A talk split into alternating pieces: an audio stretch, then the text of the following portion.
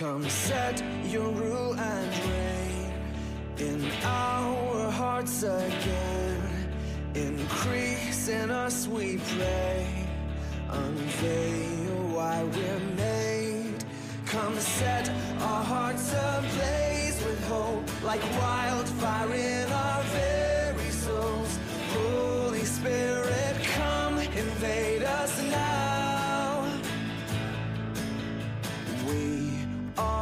church. We need your power. My wife is eminently res- respecting here. Boy, can you imagine? But but but I was preaching, babe. I was preaching, you know. So there we go. We'll leave it right there. So uh, I was awaiting this call, and I finally got it. It was from a uh, customer service rep trying to deal with an issue that I had phoned in for about four times in the last few days. And I noticed, uh, like I always do, I noticed where people are calling from. So it was a 403 number. It's you know dear to my heart, the good old prairies. So I just said to him, uh, "So how you doing? How's the weather in Alberta?" And he goes, "Well, I'm actually not in Alberta." I said, "Really? You're 403? Oh yeah, we got portals all over the place. Uh, I'm calling from uh, Quebec, but we got a portal in Alberta, one in Burnaby, one in Las Vegas." He goes on, and I said, "Oh, and and you're stuck in good old Montreal, eh?" He goes, Well, it's actually a pretty cool city. And I just said, Well, yeah, I'm not from here either. He goes, I know. So I'm calling him from my office, okay, from White Rock, British Columbia. And this whole conversation went on. I said, Yeah, I'm not from here either. And he goes, Yeah, I know. I said, Really? Now, this was a, it was a politically correct, so he's not going to be in trouble. But I asked, How would you know? And he kind of slowly unrolled and unraveled. He says, Well, with all due respect, I, I could tell you're not from BC because you're so happy. I know I'd, I've been dealing with him four or five times, and I still wasn't angry with them, although he had no idea what was going on in my heart. And uh, he goes on, he says, It's so often when I deal with BC clients, they're not so happy and they're very demanding. Interesting. Okay, now put, put that on the shelf. And just in the last five or six days, you probably heard that the headlines have uh, been regarding Vancouver that it's the unhappiest place in Canada. Eh? You saw that or read that? Now, there's, there's a lot of uh, provinces or places or cities that are really close behind it, but they got the Golden Globe Award for being the unhappiest people around. I mean, people in Regina are way happier. What is going on? we got to move there and figure out what's going on, right? But uh, so I was reading it a little bit, and uh, what it says here is while many have their own reasons to believe Vancouver is the unhappiest city in the country, research has found that physical characteristics of geographical um, areas such as urban size and, and population density and natural endowments, economic opportunity or deprivation, access to and quality of infrastructure, amenities, and services plays a large part in people's reported life satisfaction. As well, levels of trust and the quality of social connections in neighborhoods and workplaces can influence happiness significantly.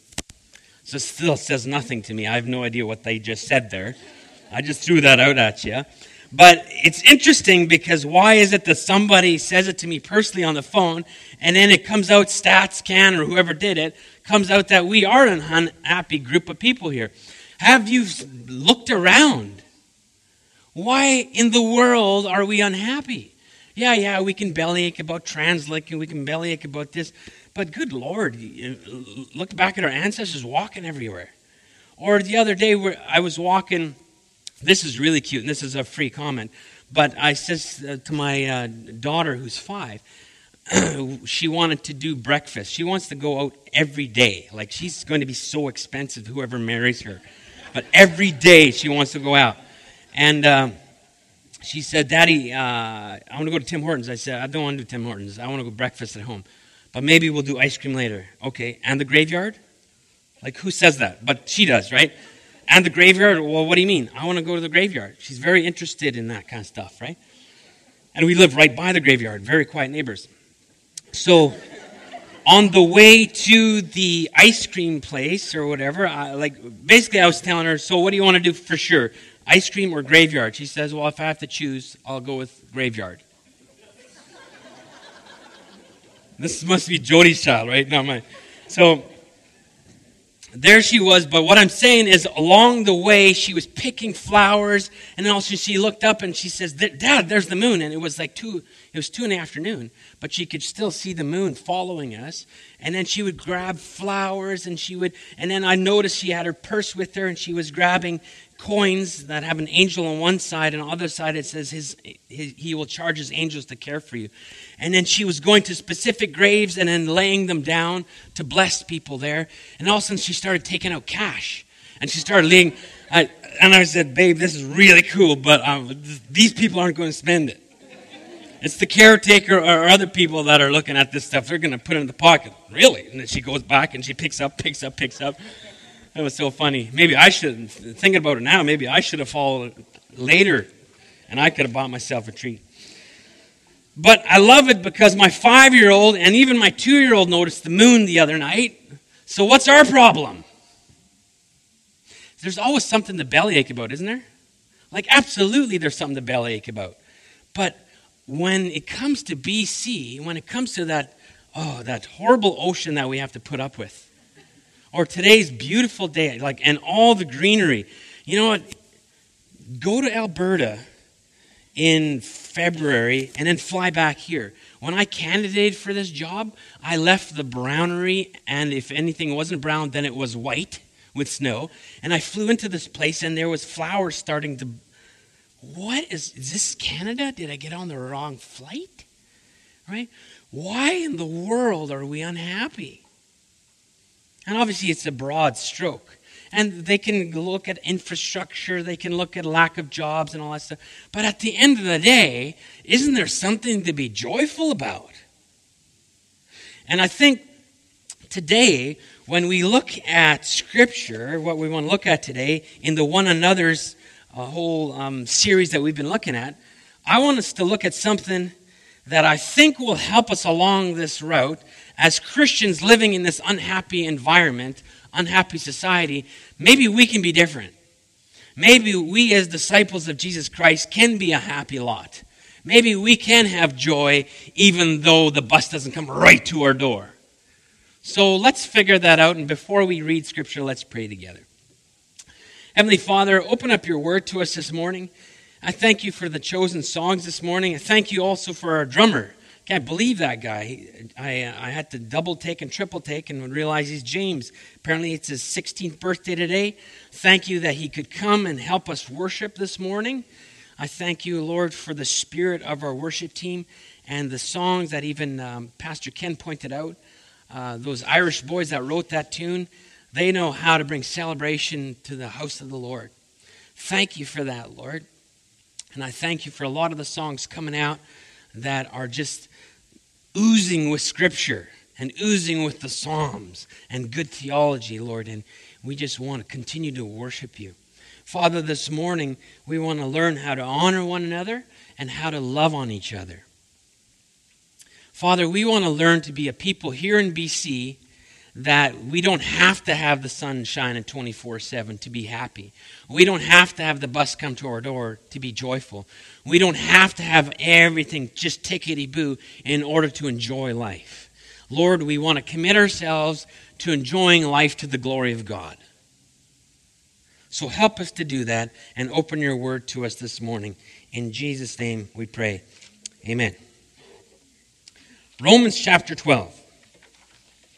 Please turn with me if you've got your Bibles. Romans chapter 12. You all know the verses, the first couple of verses. Don't be conformed to the world, but be transformed by the renewing of your mind.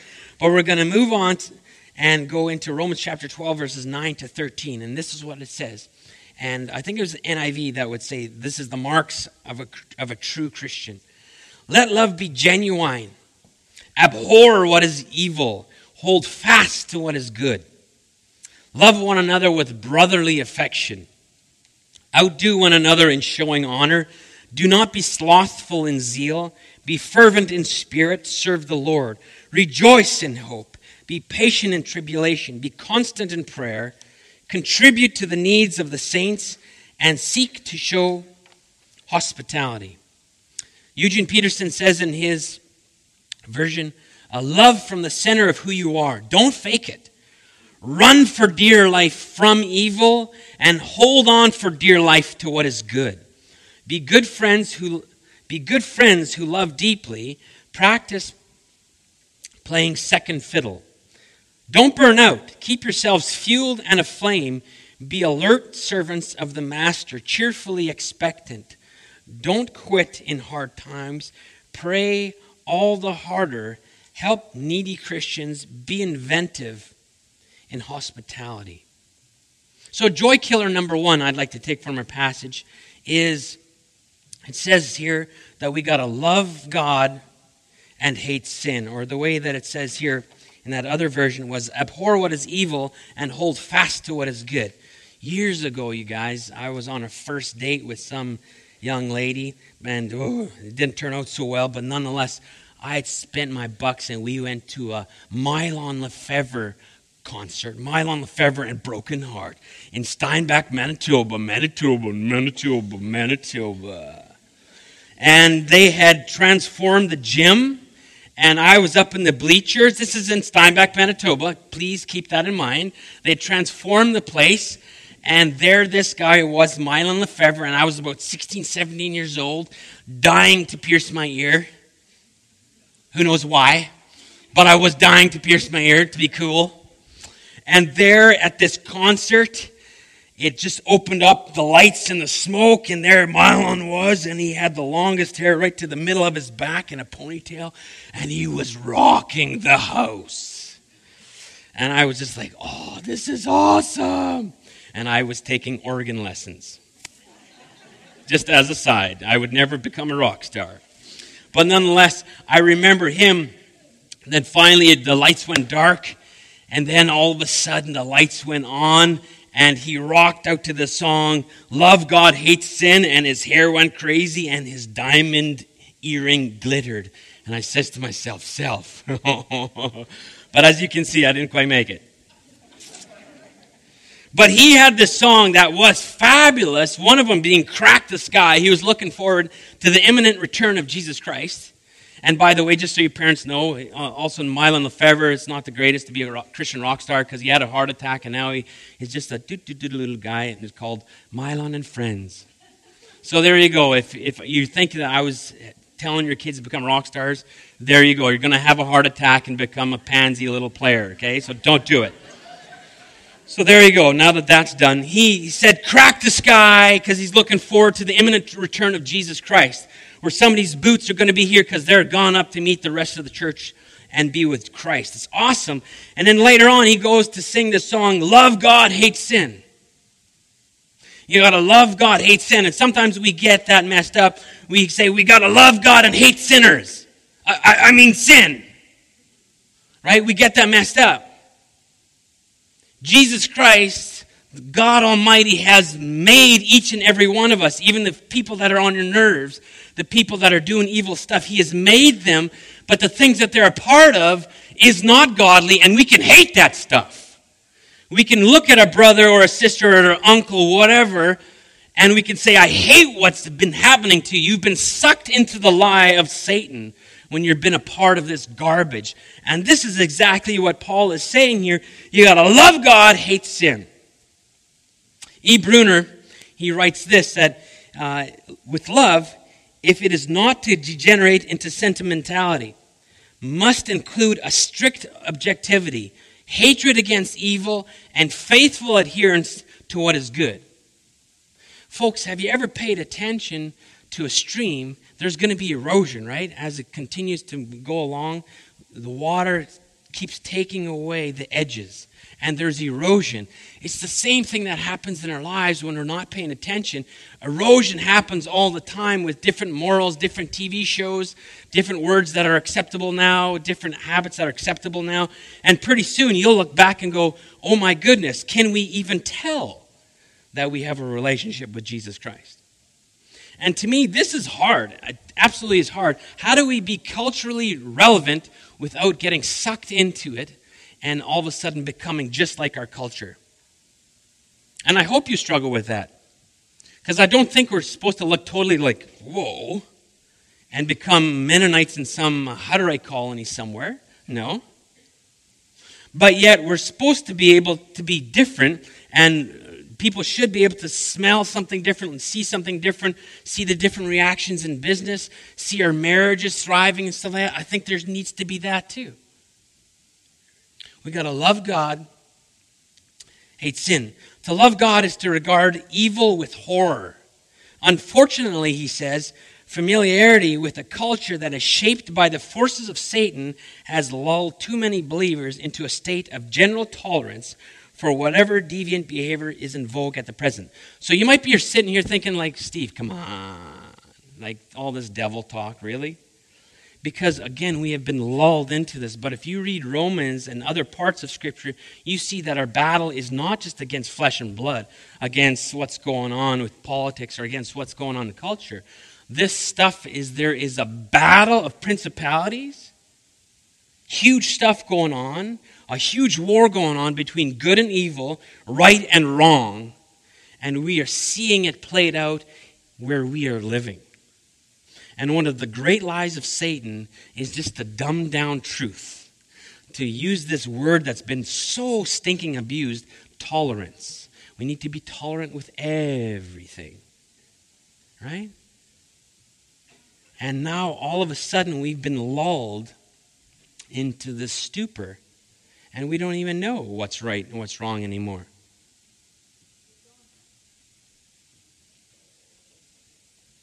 Satan has lulled us believers into a state of general tolerance for whatever deviant behavior is in vogue or in style in the present. We're to abhor evil because it's, it is the enemy of all that leads to Christ likeness, to goodness, to what is right. So it's worth mentioning here that, that all the 10 participles here, so when you look at the passage that we've looked at this morning, that all the 10 participles uh, beginning with this clause are present continuous. So he doesn't say um, love and then get it over with. Or he doesn't say be hospitable, you know, at Easter and at Christmas. He's saying be this, be this, be this, be this. The mark of a Christian is to love deeply. The mark of a Christian is to love God and hate sin. The mark of a Christian is to practice hospitality. Isn't that weird? Like, how many of us really practice or have been practiced upon with hospitality? That's a tough one. And some of this will be uncomfortable today, just so you know. What God seeks in a believer is not so much a single worthy act as a continuing quality of life. We're to turn away from all that's evil and cling to what is good. The Greek participle comes from a word, verb that means to glue or join together. So in 1 Corinthians 6.16, it uses, uh, uh, it's actually used to describe uh, a sexual union in, in 1 Corinthians 6, verse 16. Holding on tightly to truth, and that's what it's using in, in 1 Corinthians 6.16 regarding a sexual union. It's saying holding on tight to what is right is necessary so that we don't fall back into sin. So I'm going to say that joy killer number one is that we're not so good at loving God and hating sin. And I think sometimes, even in my own life, that I have to make decisions about so many bazillion things advertisements and culture and all sorts of twisted things are coming at me that sometimes I just get so tired of not knowing what is right and what is wrong. You know what I'm saying? You got to think about everything. It drives me crazy sometimes. But joy killer number one, I think, is that we need to work on loving God with all of our heart, soul, mind, and strength, and hating sin, but not the sinner. Joy killer number two is there's a lack of brotherly love and a lack of brotherly honor. Honor is a word that we don't even know what that means anymore. Honor, what the? Well, ponder that sentence for a bit. Be devoted to one another in brotherly love. So to, to be, be devoted to one another doesn't quite get the sense of the original. The RSV, or the Revised Standard Version, says, uh, Love one another with brotherly affection, but the word for love or be devoted to refers to a special kind of love. It's used only here, only here in the New Testament. So it's one of those words that's what exactly does it mean? Um, it's tough, but it refers to a special kind of love. But it is not a rare word outside of the New Testament, and it refers to a tender affection, particularly a family affection. So, what the verse is calling for is that Christians have a, a tender, brotherly, family like affection for one another. Interesting, yeah? We're to be like family and love each other deeply. C.S. Lewis, in his book, The Four Loves, he uses um, four different words for love. He gives them their Greek names agape, that's a godlike kind of love, uh, self sacrificing, and uh, even toward enemies. Uh, uh, philia, it's a love of friendship and camaraderie. Eros is the love of romance and desire and sexual attraction.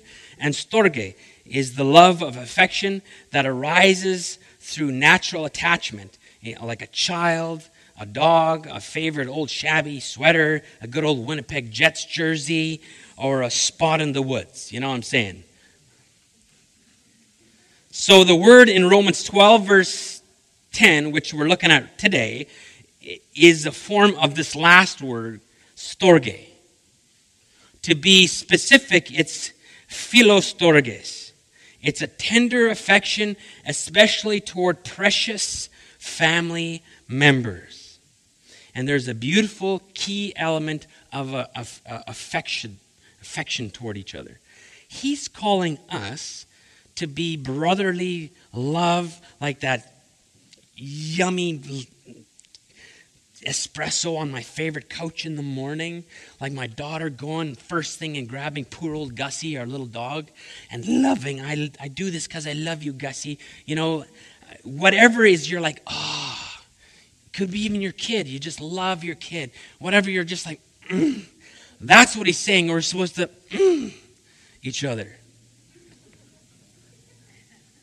Wouldn't it be weird to get the tape of today? Like, what does he mean? each other. But we're supposed to like love deeply each other. In Philippians 1, verse 8, Paul says to the church, For God is my witness, how I long for all of you with the affection of Jesus Christ. And the word for affection in, in Philippians is intestines. Super, right? Super. Let's conclude with that and go home ponder that. Go intestine one another. The word for affection is intestines or inner organs. So the idea is that I love, I have a, a love for you and I long for you with an act of willpower, but with not just with an act of willpower, but with tender and deep, deep affections. Oh, I miss you. It's when you leave your wife at the airport and you just you just get through security and going, oh, your heart sinks because you miss your wife so much already. uh, I miss you or I'm homesick for you. In 2 Corinthians 6, verse 11 to 13, he calls for the church to share this kind of love. And when it comes to honor, think about the historical fact that, that the Romans ruled over Israelites and were not kind to Christians. Why, why I tell you that is Paul is writing here to which church? The church in Rome. Excellent. Excellent. Rome, yeah, yeah. So here, when you think about it, they have been under the tyranny of Rome for so long, and then the Romans had excellent torture kind of tactics. They thought of all sorts of stuff, including the, the crucifixion, things like that. And now, if you'd become a Christian, they would sometimes throw you to the lions. It wasn't all that great to be a Christian in Rome. And now, as a, as a Roman citizen, to become a Christian, you had less rights. But if I was just a guy or an Israelite, you, as a Roman Christian, had more rights than I did. If you remember one time, uh, that's even what Paul says. He's, he called on Caesar's name. He says, I'm a Roman citizen, because they were, gonna, they were giving him a beating. You're, you can not beat a Roman citizen without a trial. So here, the background is Paul is talking to folks that are probably experiencing some hardship. The church established here in Rome, and he's saying to each other, Love one another deeply. Love God, hate sin, even though you want to hate that guy that just hit you. This is not ivory tower theology. If you ever think that the Bible is written as, Dear Diary, like this is hard, hard, hard stuff, hard knocks. Nobody is writing from an ivory tower, here. Love one another deeply. The NIV translates the very difficult expression, honor one another above yourselves. So be eager to show respect for one another is another one. And let each man consider the other worthy of more honor than himself. So, following on the references to love, which we just looked at within the Christian family, there can be no doubt that Paul is telling the Romans not to push for first place for themselves. They are to seek honor for one another rather than for themselves. Now, think about this for a second. Is if there's a, if there's a kerfuffle in church in Roman times, uh, and uh, there's a Roman guy against a Mennonite, there's so many Mennonites back then, right? Uh, so you got a Roman guy and a Mennonite guy, and they're butting heads to so on on such a hardcore subject. They're both very passionate. You can see that the Roman guy would like to finally say, "Do you know who I am? I belong here. You're a foreigner. Shut up, Mennonite." You know. You can imagine, can't you? because when you boil it down, I think that all of us, if we're put under pressure, sometimes the ugliness of our sinful nature likes to rear its head and we like to compare. If, if you think I'm wrong, when you're driving along, all of a sudden somebody cuts you off, I bet you that's a.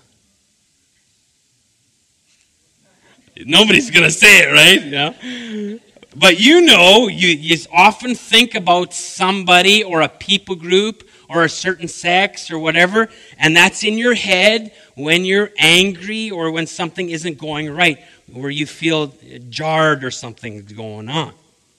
So here, the same thing. He's calling them to a brotherly uh, affection for one another, to honor each other above, I don't care your status, your socioeconomical status, where you are, what kind of job you are, what street you live on. If you're right now, things are not going well and you need help from the benevolent offering, or if you're the guy that supplies the benevolent offering. You're all one in Jesus Christ, he's saying. Love one another deeply, honor each other more than you honor yourself. Honor each other more than you honor yourself. Folks, prejudice is still alive and well here in White Rock. It's alive and well here in White Rock. And as Christians, as brothers and sisters, it doesn't matter where you are on the totem pole because there ain't any totem pole when it comes to Jesus Christ. We're all one. And we need to love each other deeply, like a brother and sister, like a kid, like that favorite espresso on that great couch and also honor each other more than we honor ourselves. So I think we got to love God, hate sin, because that's a big joy killer. Another one, I think we got to love each other deeply, affectionately, and honor one another. But I think joy killer number three is lack of hospitality. Weird, huh? Did you know that hospitality is a command in Scripture? We as Christians are supposed to be hospitable. This is meddling, don't you think? Totally meddling. And um, this is, yeah, lack of hospitality. And um, Piper says this The physical force of gravity pulls everything to the center of the earth. In order to break free from earth centered life, Thousands and thousands of pounds of energy have to push the space shuttle away from center. There's also a psychological force of gravity that constantly pulls our thoughts and our affections and physical actions inward toward the center of our own selves and our own homes. So we are at, in default mode. I try and do everything for me. How does it benefit me? Right? That's who we are. It's really hard to look at others because our default is how does it benefit me? Therefore, Piper says, the most natural thing in the world is to neglect hospitality because it is the path of least resistance. All we have to do is yield to the natural gravity of our self centered life, and the result will be a, a life so full of self that there's no room for hospitality. We will forget about it, we will neglect it. So the Bible bluntly says, stop it. Build a launching pad. Fill up your boosters and blast out of your self oriented routine. Stop neglecting hospitality. Practice hospitality. Folks, teenagers, you know what's going to help us bust out of our own thought life and that's all about me, me, me? Is start thinking about somebody else. I think one of the biggest lies of the devil is throwing at our young people is entitlement. It's all about me. I should get this. I deserve this. And if you, as a teenager, start listening to your conversations and realize that you don't say thank you as much as you used to, pay attention because the devil is lulling you to sleep and he wants you to be like everybody else like, I deserve this. Do you know who I am? That is the attitude that this guy from customer service is pretty much saying that he finds in BC. Now, it's general, so not all of you are like that, okay? But what I'm saying is we have a pretty nice area, pretty nice life here. And sometimes we all of a sudden go, well, yeah, do you know I'm from BC? In fact, I'll throw this at you. I went to college in Saskatchewan. You know where that is? That's in Canada. My, my cousin said he figures we should pave Saskatchewan to make it a parking lot. What a guy, eh? And he's from Winnipeg. But nonetheless, even in that, I remember that when I first came here to Canada, I actually wasn't pumped to be in BC. And this is why, when I was in college, I'm a prairie boy. I love Manitoba. But when the BC people would come, they say, Yeah, I'm from God's country. so when I came to Canada, I think this was a God thing, because when I came to Canada here, I was in White Rock, one of the, the most desirable places to be in Canada. But I didn't really care because I was looking for the ministry that was carved out for me, and I was carved out for that ministry. So I actually was actually a step back, going like, yeah, I, I might be able to do BC, but I definitely wasn't looking for a gig here in BC. Kind of neat, huh? How the Lord works all that stuff. But what he's saying here is our default is to not be hospitable. Our default is to make it about me. Our, our default is to save money so I can spend it on myself. Our default is to, well, they haven't invited me out for lunch. Why would I invite them out for lunch? In fact, it was very interesting because when I came as a young man from Alberta to here, first of all, I was single in both locations, okay? So I was single in Alberta, and there was, I think, hardly a Sunday after church where I wasn't invited out for lunch. And I think a lot of the times, if I remember correctly, over half the times it was to people's homes. And then I moved out here. I was not invited out very often, and usually when I was, it was to a restaurant. So I just I throw that out to you because there is something to inviting people into your home because it's your home. This is my stuff. This is, you know, oh, did I clean enough or whatever? It's a little bit easier to take them out for lunch because then you don't have to clean anything up or feel the pressure, right? But there's something about trust, don't you think? That I trust, even if I've known you for years, or maybe I've just met you for the first time. I want you to come to my home. Isn't that strange today? Isn't that weird? And I think that's what he's calling us to. He's definitely calling us in this portion of Scripture to, to really practice it with one another. As Christians, we should be hardcore loving on each other. Come on over for lunch. And he's also saying, aliens and strangers, come on over for lunch. So, yeah, you're taking a chance. Yeah, you're sticking your neck out. But let me think was there somebody else that stuck his neck out or maybe his hands out yeah. for us? See, this doesn't come just as a fantastic ivory tower, harebrained idea from Jesus, thinking, now, what else can I lay upon these people? He is the one that is hospitable when you think of the definition of hospitality. I'll get to that in just a minute. 1 Peter 4, verse 8 and 9 says, Above all, hold unfailing love, or sorry, hold unfailing your love for one another, since love covers a multitude of sins. Practice hospitality ungrudgingly to one another. It's all over Scripture, but I have limited time today, but it's all over Scripture. Love one another deeply, practice hospitality. Practice hospitality, love one another deeply, honor one another. And I think some of this comes out of uh, quality relationship comes out of quantity relationship. We got to start somewhere. Ask somebody out for lunch.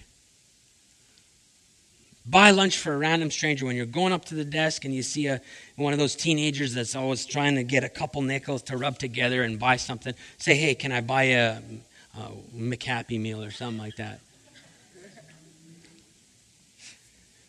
But I get the toy, right?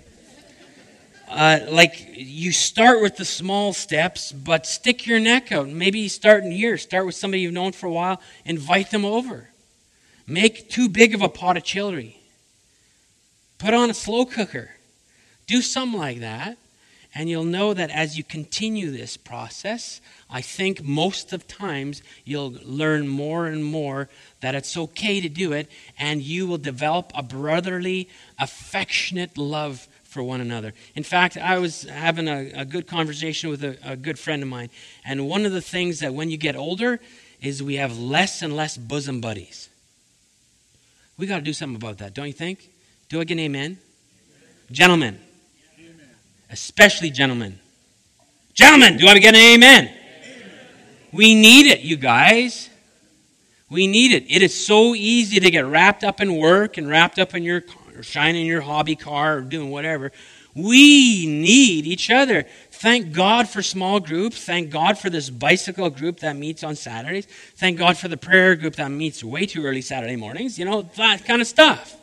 It's awesome because gentlemen, especially women, you're way better at this.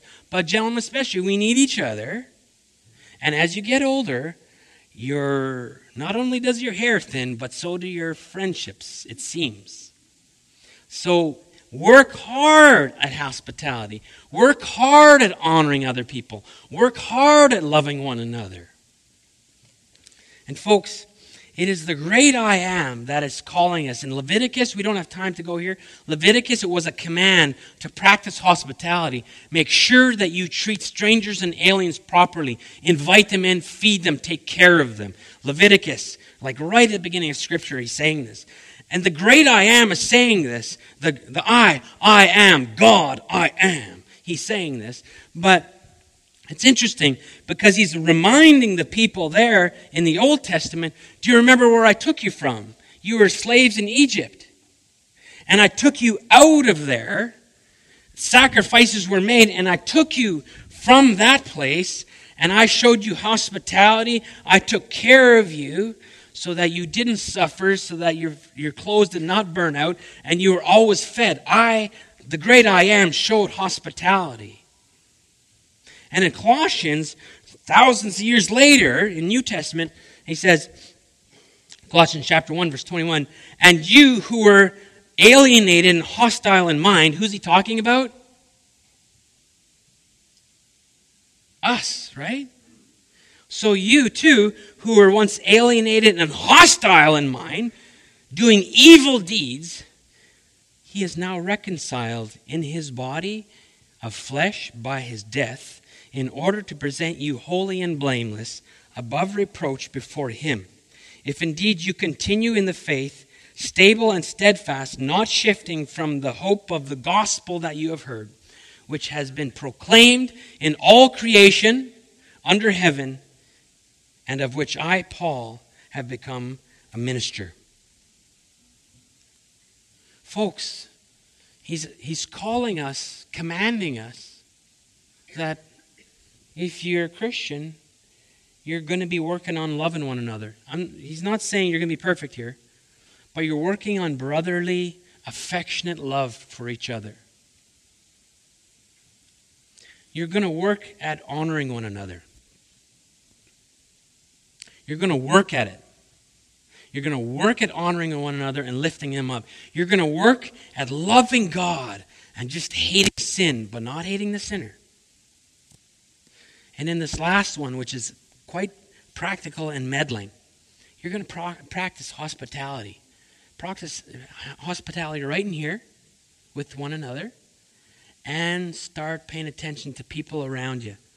Maybe somebody on the street, maybe somebody at work, and you pay for their lunch or take them to lunch and you start developing this relationship because that's what God commands and that's what God has done and is in the business of doing. So, in conclusion, I give you those, those things right there. Just like he says in Colossians 1, verse 21, that while we were alienated, while we were hostile, while we were enemies of God, he sent Jesus Christ to die on the cross for our sins. That to me shows a pretty deep love, a pretty deep honor, and hospitality at its best. Folks, God has shown us His love. He's shown us His service, His humility, to, and His hospitality toward us. And now He is calling us to love truth, to love Him, to hate sin, to love one another deeply, and to honor each other, and to practice hospitality inside and outside of the church. And don't you think that'll be a fabulous testimony, a fabulous story, a fabulous advertisement for our culture to see. Don't you think? I think. I think our culture is actually, if they were really honest with themselves, they're tired of even Christians lollygagging somewhere in the middle. Teenagers, you're just kind of floating along with your friends. There's nothing different about you. And there could be you could have an incredible ministry, even though you might feel weird at, at, at a moment. Most of your friends have not heard the gospel of Jesus Christ. And you want to fit in.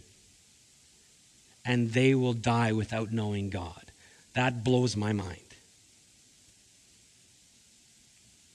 Same thing, adults, you at work.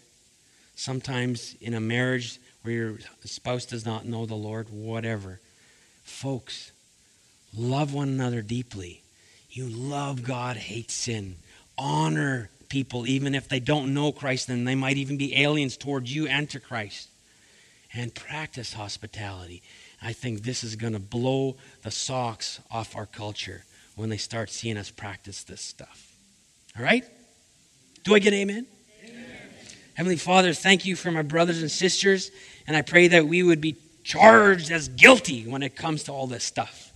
That we would love you deeply, that we would love each other even when it's uncomfortable or when um, there's a spat. Help us, Lord, to be drawn to make that spat right because we love you and, and we love each other.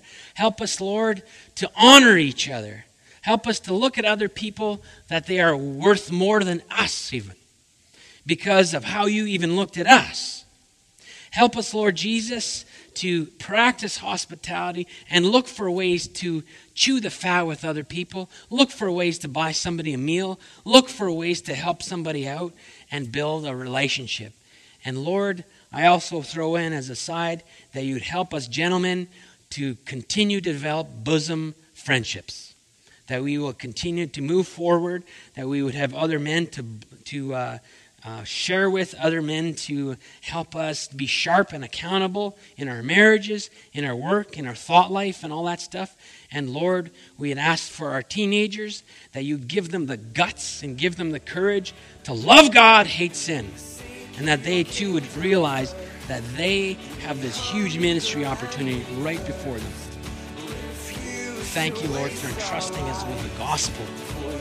Empower us by your Holy Spirit. In Jesus' name, amen. The captive hearts released, the hurt, the sick, the poor at peace. We lay down our lives for heaven's cause. We are your church. We pray, revive this earth.